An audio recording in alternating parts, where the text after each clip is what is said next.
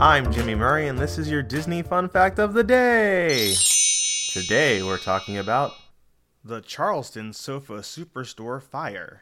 The Charleston Sofa Superstore fire occurred on the evening of June 18, 2007, in Charleston, South Carolina, and killed nine firefighters.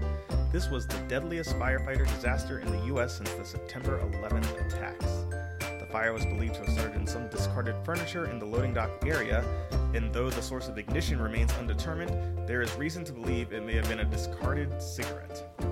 The fire occurred at a sofa superstore composed of 42,000 square feet in a single story steel truss showroom building with a 17,000 square feet warehouse building located behind the retail space, located at 1807 Savannah Highway in Charleston.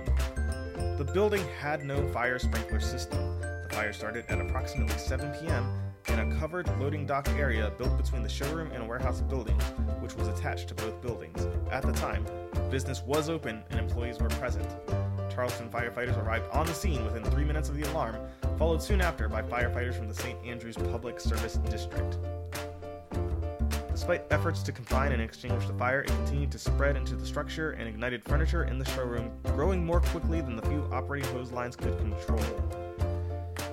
Many of the firefighters caught in the flashover were unable to escape and were trapped under the collapsed roof and shelving weakened by the fast spreading fire. Several calls for help were made by trapped firefighters and efforts to rescue them were commenced. These efforts proved unsuccessful.